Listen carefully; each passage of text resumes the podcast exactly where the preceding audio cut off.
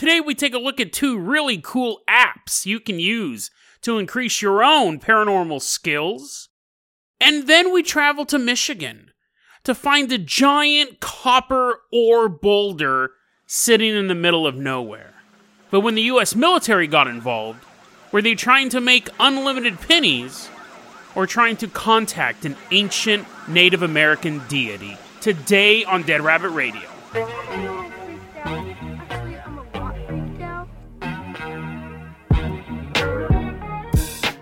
Hey everyone, welcome back to another episode of Dead Rabbit Radio. I'm your host, Jason Carpenter. I'm having a great day.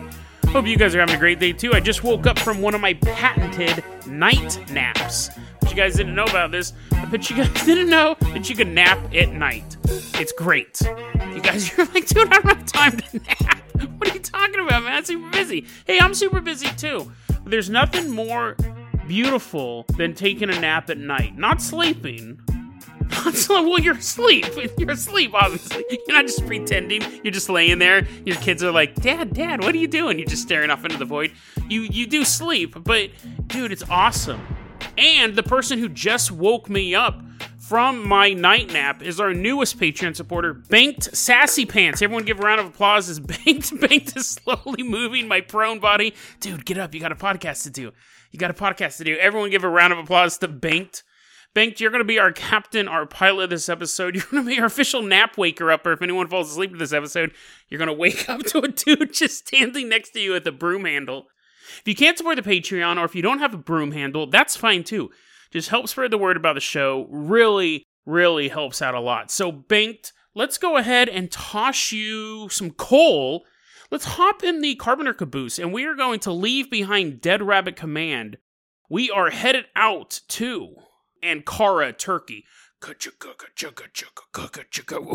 I can't fight this feeling. Little babies dancing. The, the Carpenter Goose doo doo is leaving behind. It's going to Ankara, Turkey. As we're on the way to Turkey, I wanted to talk to you guys about some really cool stuff. The both of them were recommendations from you guys. One of them I've barely investigated, but it's the weekend. Like this is the start of the weekend. I think you guys will have a lot of fun with this, and it takes a while to get started. So I want you guys well, you can decide whether or not you can decide whether or not you want to use this. I'm not saying like do it, but um, I'm, I probably will cover a full story on it in the future.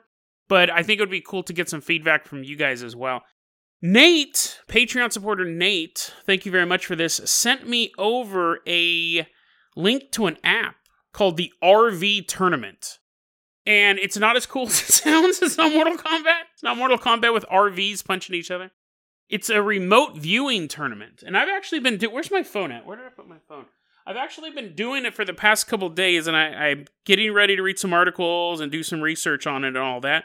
But before I did absolutely any research on it, I downloaded it onto my phone. It's a remote viewing tournament. And what it is, it's it's actually super simple. This isn't a paid. This is going to sound super chilly, but I'm not getting paid for this. It's actually really simple. Download it to your phone right now. What it is is they want you to look at your phone in the future. So when you have your phone, they want you to picture looking at your phone tomorrow at like say 1:30 p.m. or 2:30 p.m. or something like that. And then it has you draw a sketch of what you think that might be. And then it presents you with two images. And you choose which image you think it is with like a slider. Like how how confident are you that it's the top image or the bottom image? So when you so it's really it's it's kind of a cool thing because it'll present me with the white image. And I saw it, and then I just was imagine it's imagination, right? But I imagine like a waves so I actually drew like these waves. And then the pictures that were presented to me was like a factory and three tennis balls right next to each other. And even though the three tennis balls next to each other weren't waves, that was the image I was seeing, like the lumps. So I selected that uh, picture with 100% confidence. If if the balls weren't there, I'm canceling the show basically. And then today at 1:30 I got the the notice that yes, I did select the right one. It's really cool. Like right now, I have a score of 14, which I've been doing it for a couple days. You can only do it once a day. It's not like Farmville where you can keep going back and watering your crops and stuff like that. But it does keep track. Apparently, right now, I'm the 1300th most powerful remote viewer in who is currently using this app in the month of January. So watch out. It's kind of a neat thing. I joked with Nate. I said, great, now when Professor X sends a bunch of goons to throw a bag over my head and throw me in a truck, I'll know why that's my concern about the app. Like, obviously, it's kind of a cool thing. Oh, and you can win money too. I glossed over that part because I don't think I'll ever win money using this app. But apparently, if you get high enough in the ranks, you can actually win money. It's like ten dollar gift cards. It's you know, it's not like it's not like they're asking you to look inside of a bank and they're like, and what is the man with the key doing now? You're like, oh, he's saying goodbye to his family. No, you win a couple bucks. But my concern with it, I did load it on my phone and I have been using it pretty consistently. Over the I've been using it for about 4 or 5 days now. I've gotten two right. I've gotten two like dead on. And I think I got one that was okay and the other two I got off. So my concern is that this is an app used to find superheroes. Like this is ba- they gave up. Uh, the governments of the world gave up sending agents out to like find a little girl who's levitating a teddy bear. They're just like screw it. Let's just put it in TikTok. Let's turn it into an app and these goombas will download it and be like, "Hey, look at me, mom, I'm psychic." And then the cops break down your door. If hopefully just the cops. Again, if Professor X comes and goes, "I want you to come to my I don't know, Professor X would be dope. If anyone's going to kidnap me, I hope it's Professor X and the X-Men but uh, they don't exist. Fictional. So I guess my choices are organized crime or people trying to take my top 1300 psychic skills. It can it's on a phone now that can track me wherever I go. It has proof of my psychic abilities as well as a, a bunch of Taylor photos of Taylor Swift. They'll be like, "Ah, what a weirdo." And then well, actually, there is no M the end. That's the end of that one. So I wanted you guys to check. You guys might want to check that out this week after that glowing after that glowing review. You're like, what? No, I don't want a bunch of people kicking down my door. I'm taking a night nap. I'm trying to sleep. Bank though is taking us not to the App Store. It's actually taking us to Ankara, Turkey, for another really cool thing that I want to share with you guys. I had actually come across this a, a while back. I was kind of puttering around with it but then I got an email from Vertigo, longtime listener of the show Vertigo. He goes, Hey, have you seen this map? Have you seen the Fortean map? The Fortean map is what I think. I don't want to oversell it, but I think it's the I think it's the evolution of the conspiracy theory iceberg. I think the conspiracy theory iceberg is cool. We've hit so many topics on it We've hit almost all the good ones. There's still probably about 30 or 40 really good topics on there, but we've covered a lot. We've actually covered a lot on that show that I didn't even know was on the conspiracy theory iceberg, like the Stonehead of Guatemala. I'll put that in the show notes. That's a really cool mystery. But it's a static image, and at this point, there's almost weekly attempts to just fill it up with jokes. Hitler's left testicle is an animated character. Do not research. And you're like, oh, come on, man. And then you research it, you're like, hmm. But you know, you just see a bunch of attempts for humor. There's a new thing out there, and again, I wanted to share you share this with you guys, and thank you, Vertigo, for bringing it back to my attention. The Fortean map. It has the same weird issue as the conspiracy theory iceberg. We have no idea where this came from.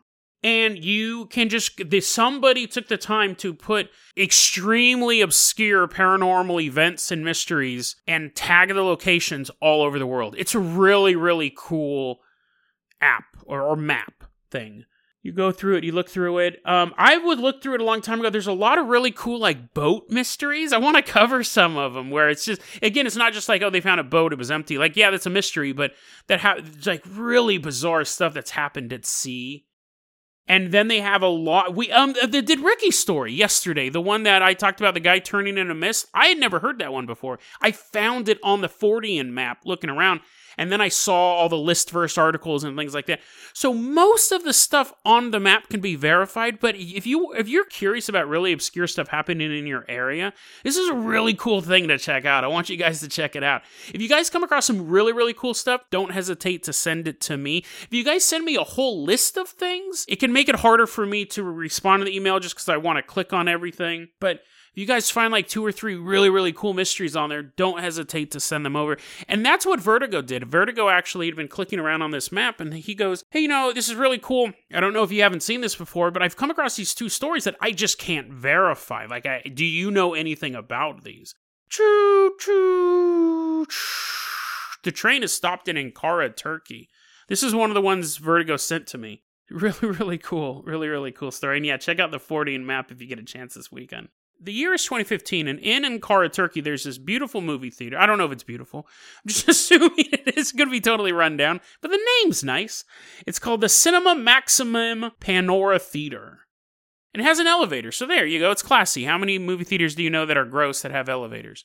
So we're in the theater now. We're wearing our nice movie going clothes. The elevator doors open up, ding! And inside is a dead body. Now, when the police show up, we go see the movie. We were like, ah, we'll just take the stairs. We go see the movie. When we come back, the police are there, and this is what they figure out. The man's name was Belial Ruzgar. He was the cashier of the movie theater. He was shot twice in the chest, which was curious because, of course, people go, Did you guys hear any gunshots? Nobody did. I mean, you're at a movie theater. Every movie is nothing but gunshots, right? They're playing like the Expendables in one theater, Transformers 3 in the other. But nobody heard any gunshots. They said when the door opened up, that was it. The door opened up and the body was in there, but this elevator has been in operation. So it's not like this body had just been laying there for four days or something like that. Like, you would figure the attack took place in the elevator going up or down when the doors opened up. You would assume the murderer would run out. That's just not the case. The doors just opened up, there's just this body. And I know what you're thinking, John McClane he escaped through the trap door at the top. Well, no, they did check that there was no movement on the trap door at the top. So where did the killer go?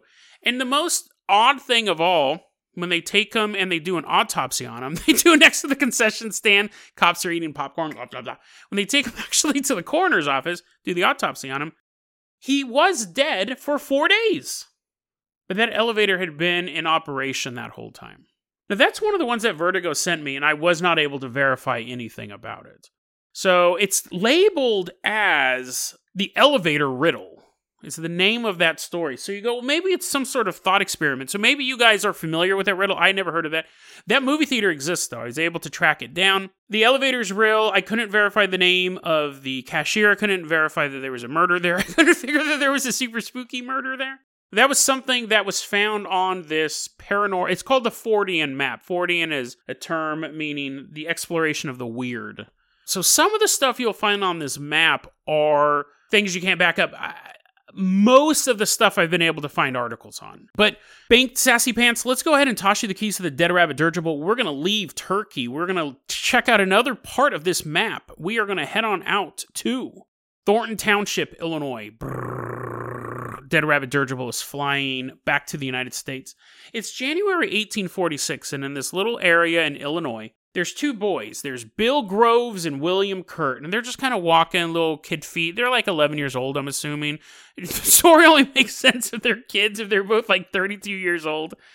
It doesn't make sense, but I, I, I don't know what their ages are. They're walking through the snowfield, and all of a sudden, William gets hit in the back of the head with a snowball, and he's like, oh, Bill, you big old galoot, what'd you do that for? Apparently, they are 33 year old men. And Bill's like, oh, I didn't do that at all, William. You're drunk. You're on the sauce again, and you promised Betty you wouldn't drink again. Then Bill gets hit with a snowball. Ugh! And then more snowballs start hitting them. So they're in the middle of this snowy field, and they figure out it's probably some jerk from, from the mechanic shop next door to the bar that's always picking on them. They turn around and they're seeing snowballs fly across the field and hitting them. But they're the only ones in the field. They said that the snowballs didn't break on impact, which is actually quite hilarious, right? It's just like a ball of snow, it hits you, and then the ball would fall to the ground. So they weren't turning to powder when they hit you. They said it also seemed like they were rising up in the air by themselves flying across the field and pummeling them. They said they, it, it would almost like they would go up like 10 feet in the air. These things were gaining some distance and then raining down on these kids. So they run and they get Bill Grove's dad, and he doesn't believe them, obviously. He's 80 years old at this point. He has these two 33 year old kids. He's like, oh, guys, come on. It's not snowballs hitting you out of nowhere. Bill Groves' dad goes out there. They take him out to the field. He doesn't see anything. There's no weirdness going on. It's just a snowy field. Then the snowball reign of terror begins again. They just lift up out of nowhere and begin pelting all three of them. But this time, the snowball assault is so violent. Poor William Kurt. William Kurt. Ah, ah, come on, ah. He's getting hit with them. He falls on the ground. He's like, ah, oh, tell Betty I love her. Betty, I love her. He dies. William Kurt actually gets hit by so many snowballs, he dies. I can't believe, even on this show, that's a bizarre statement to make. So, according to this little blurb on the Fortean map, this was backed up by newspaper accounts. This was backed up by police records that said that the boys both had suffered concussions from the snowballs. The dad, the dad apparently was using the kids as shield. He didn't get a concussion. I was not able to find anything to back that up. That's called the Grove Kurt incident. So it's interesting because you'll have, if you saw the Grove Kurt incident on the conspiracy theory iceberg, it would kind of put a little puzzle in your brain. You try to figure it out. It's like that. They have stuff that you can easily verify, and then there's others. All of them have a description, though. I should have added that well. It's not as super vague as a conspiracy theory iceberg. All of them have at least a little paragraph to kind of wet the whistle. But these are two that Vertigo couldn't find anything on, and I couldn't find anything on these either. I looked all over for the Kurt Groves incident. I looked all over for boys dying from snowballs as I laughed the whole time. I'm like, what a job you have, Jason. And yeah, I couldn't find anything on it, but it's still a spooky story. It's, I mean, I, I hate snow anyways. Maybe that's why it's spooky to me. But yeah, check out this Fortean map. It's a crazy, weird world out there. You guys will also find some really weird stuff. Most of it, again, is verifiable, or if it's not true, it'll you can track it back to its source, which can be an interesting story in and of itself as well. I have a story coming up about a lot of people falling into portals. I found about four accounts of people falling into portals, and we'll fall into a portal as we tell that story, but we'll tell that story at a later date. Right now, we're going to give Banked Sassy Pants the keys to the Carpenter Copter. We are leaving behind Thornton Township, Illinois. We are headed out to the Upper Peninsula of Michigan. Carpenter Copter is headed out to the Upper Peninsula of Michigan. We're specifically we're headed to the Ontonagon River, which is right off of Lake Superior. Now, sitting there, this had been here for quite a long time before the settlers got here. There was a massive chunk of copper ore sitting on a river beach. Carpenter Copter lands next to the ore. We're going to set a base camp because we're going to be here for about 150 years. So I hope you guys made plans for a babysitter. I hope you said goodbye to your loved ones. We're going to sit here at the beach and we're going to watch time pass. Now, you have this giant copper ore. The native population in the area, they had several tribes around Lake Superior. Most of the native tribes in the area used this copper stone. One, you could just mine it if you knew where the mines were. But let's say, you know, you were tired that day, you don't want to go mining. You could walk up to this giant ore deposit just sitting on the beach and grab some off of it. They say that they think it was a like an iceberg, not an iceberg, an ice wall that it during the ice age pushed. It's like no no copper here, man. Get out, find a new place to live. The ice flow pushed the copper down and then it just ended up on the beach. And it's like, fine, I'll just sit here for a thousand years. And then when the natives were in the area, they would go up, they would be able to chisel pieces off of it and take it, and they would use it for jewelry. They would use it to actually uh, help conduct heat. They'd use it to help boil water. But you had to be really careful where you got your copper in the area. You had the Jibwa tribe, who had a legend about what happens if you take copper from the wrong area. There was a story of four young warriors who went out to get some copper off of this island in Lake Superior. Beautiful, beautiful island with untold riches of copper. They actually took some of it.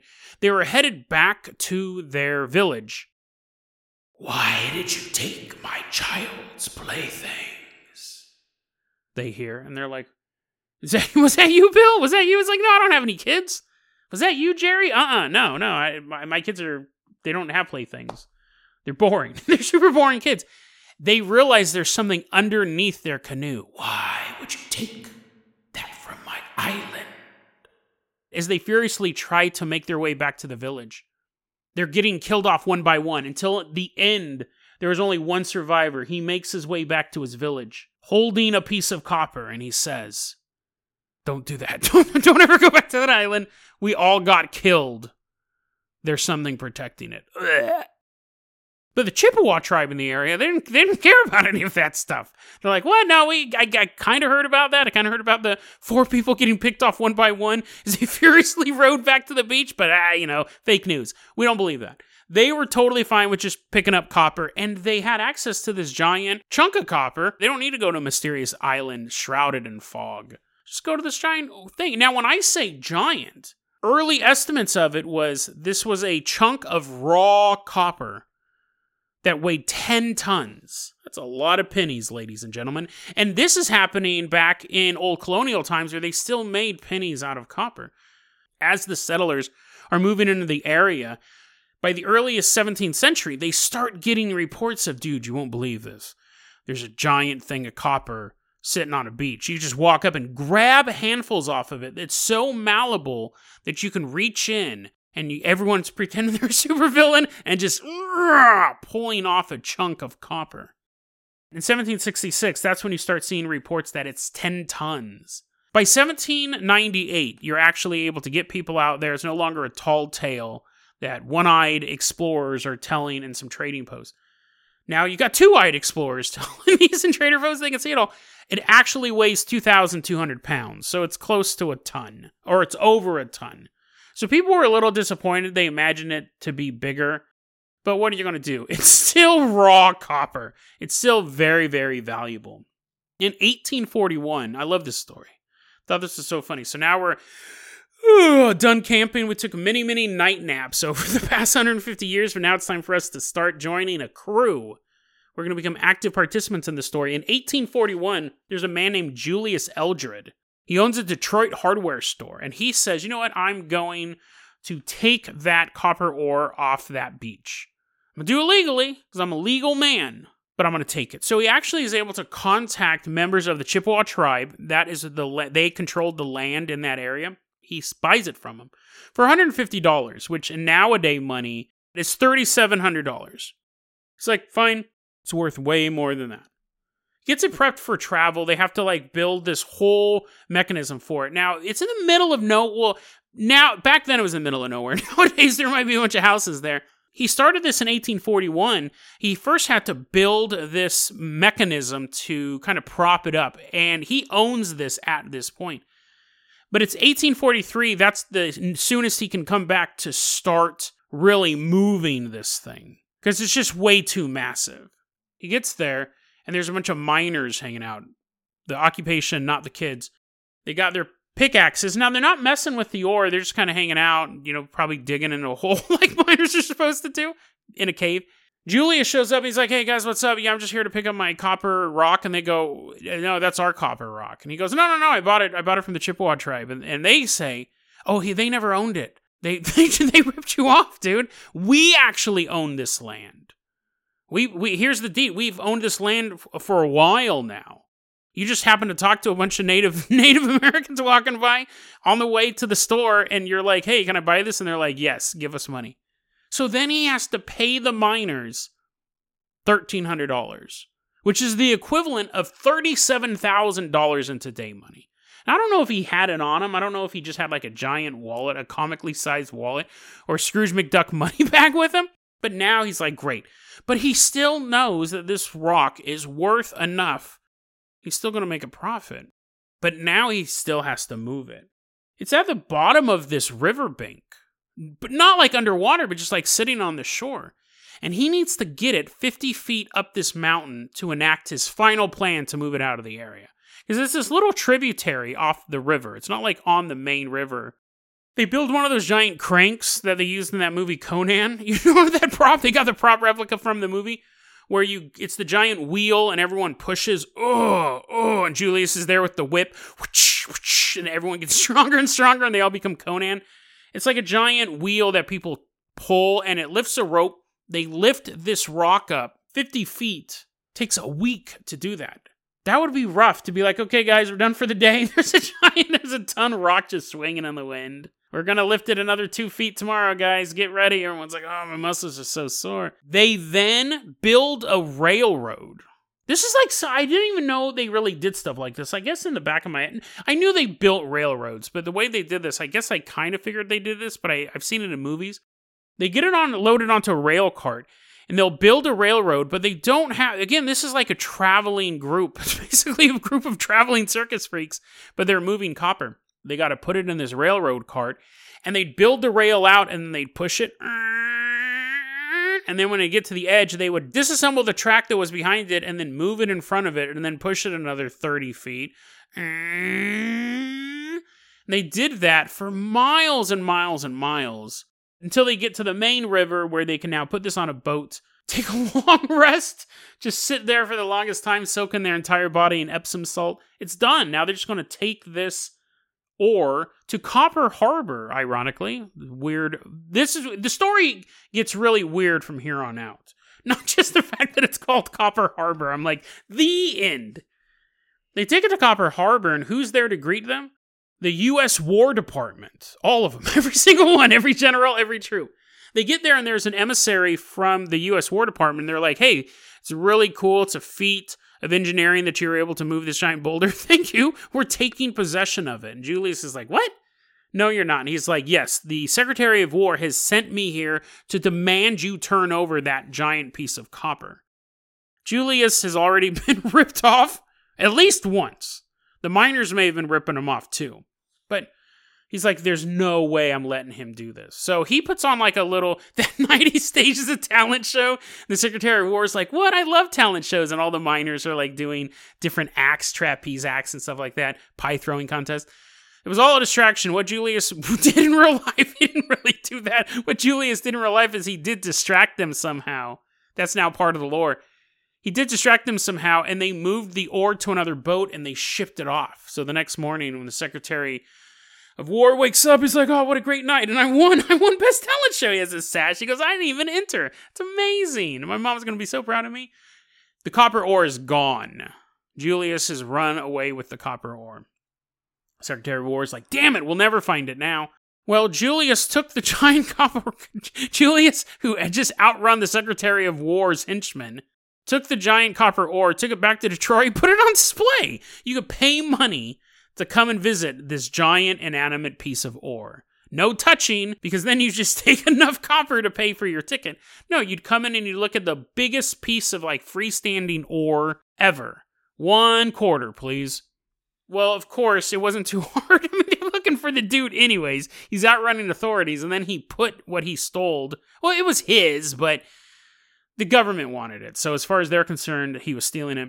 They show up and they all have a quarter, and he's like, damn it, a bunch of policemen with quarters. He's like, oh, great. They go to take it. He takes them to court. It's this whole thing. The judge orders the government, if they want the ore, they're going to have to pay this man $5,600. And Julius has a big smile on his face uh, because nowadays that's what a used car, $5,600. But in old timey money, that was $154,000. So he made it out like a bandit.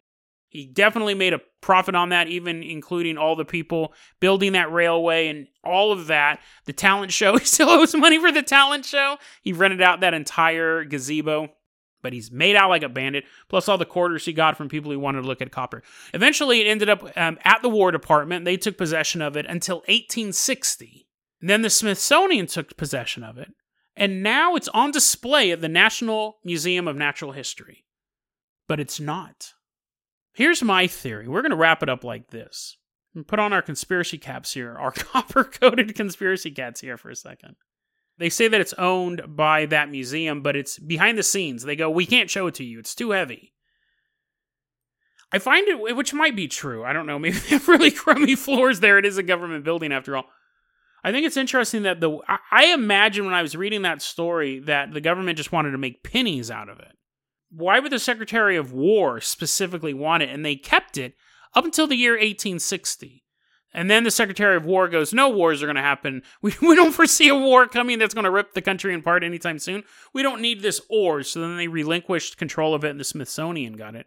But when I was researching this copper rock, I kind of just stumbled across it. And at the same time, in another group of tabs, another group of browser tabs, I was researching the story, no joke, of the underwater panther of Lake Superior.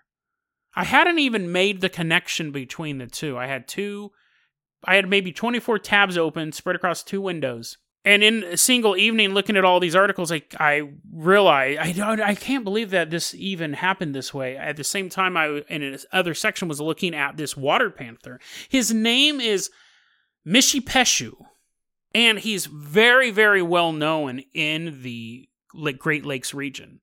Some people say that he's even well known by the Mississippi mound builders, that this was such an important deity for the Native Americans in the Midwest that it went down to the South. Everyone was talking about this guy. He was one of those creatures that was both a hero and a villain, depending on his mood and depending on what you did. He could either save you from that boat accident or devour you and everyone back at your tribe. It was Mishipeshu who went to war with the feared Thunderbirds. The underwater panther was the one creature that could actually destroy the Thunderbirds that controlled the skies. It is what it sounds like. It was a massive cat, but it also had bison horns and spikes on its back. What looked like fur was actually scales to protect it in its war against the Thunderbirds. It was the master of all underwater creatures. If you were able to fish and get a bountiful harvest, it was because of the underwater panther. If you died in the lakes, in the rivers, in the ponds, it was because you made him mad. But when he wasn't blowing up Thunderbirds, or sinking ships, or helping them, or both, you're on a sinking ship and you look over and he's giving other guys a piggyback ride on their boat. He was guarding copper. It was the one thing he loved the most. If you wanted copper, you had to be very specific where you got it from. There was mines all over the area of the Great Lakes where you could harvest this copper. But if you got the copper from Michipicoten Island, that was his copper. You never take it from that island. He will come for you. He will take it back. And that's where those young warriors had gotten it earlier. They had gone to this forbidden island and took his copper. But remember that giant chunk of copper, that boulder, it didn't belong on that beach, it came from somewhere else. Here is my suggestion. Thousands of years ago, an ice floe breaks off a giant chunk of loose copper and just pushes it not far from that island, but far enough. Did the government take possession of this not because they wanted to make a bunch of pennies? Did the U.S. War Department take possession of this because they wanted to contact this underwater deity to help them in their wars? It's far fetched, obviously, but we have precedent. Just yesterday, we talked about the Ethiopian government might have been trying to take control of holy Muslim relics and trying to take control of the Ark of the Covenant. There's all sorts of talk about people searching for the Spear of Destiny during World War II. There's precedent for this. Why wouldn't you go after a relic, even if you didn't believe in that particular religion? Why not go after it? And if you'd been hearing these stories of stealing copper from this island, brings out this vengeful god. What happens if you could find a ton of it and move it and take possession of it? And then you bring in, the military brings in their scientists and their mediums and their mystics, and they study this. Some of them just shake their head and go, No, it's just copper. I don't know why you're here. I'm just a scientist. I'm a chemist. But then you'd have the medium standing over it and they're like, This is, this piece of ore is actually from that island. And the Panther's been looking for it.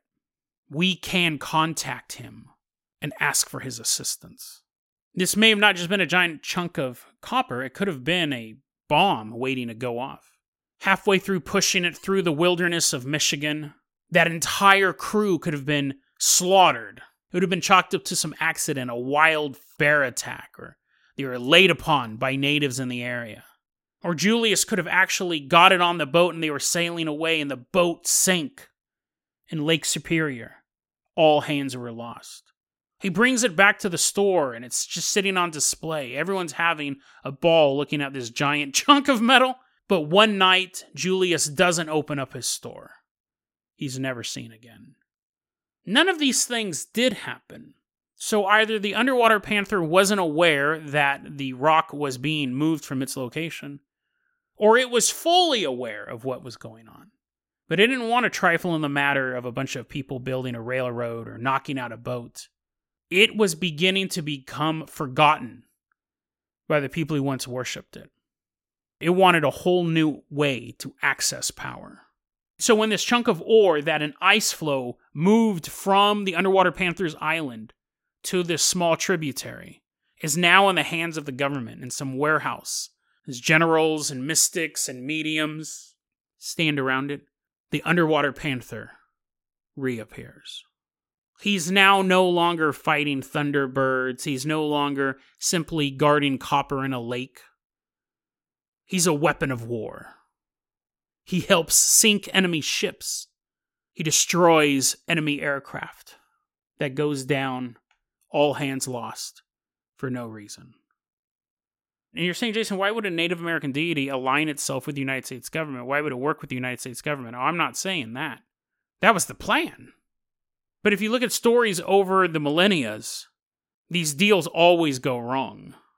The underwater panther isn't working for us. Our government is working for it. A secret cult, a secret god that runs everything in this country. We thought we were going to control an ancient god. Instead, we became enthralled to it. The underwater panther once ran the Great Lakes region, and the tribes of the area worshipped it because they had to. Now, the underwater panther controls the world, and you worship it without even knowing. Signs and symbols, laid out. It gains in power every single day. Now, obviously, conspiracy cap fully on, possibly a work of fiction. Possibly.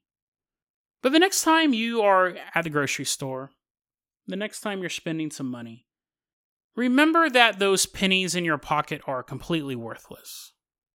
There's no longer any copper in them. Where did all of that copper go? Was it an economic decision? It was just it just cost too much to mine the copper to mint something that was only a penny?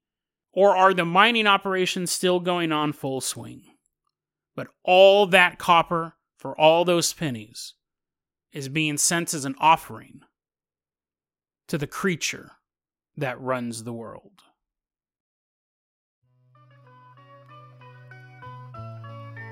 Deadrabbitradio at gmail.com is going to be your email address. You can also hit us up at facebook.com slash deadrabbitradio. Twitter is at deadrabbitradio. Dead Rabbit Radio is the daily paranormal conspiracy and true crime podcast. You don't have to listen to it every day, I'm glad you listened to it today. Have a great weekend, guys.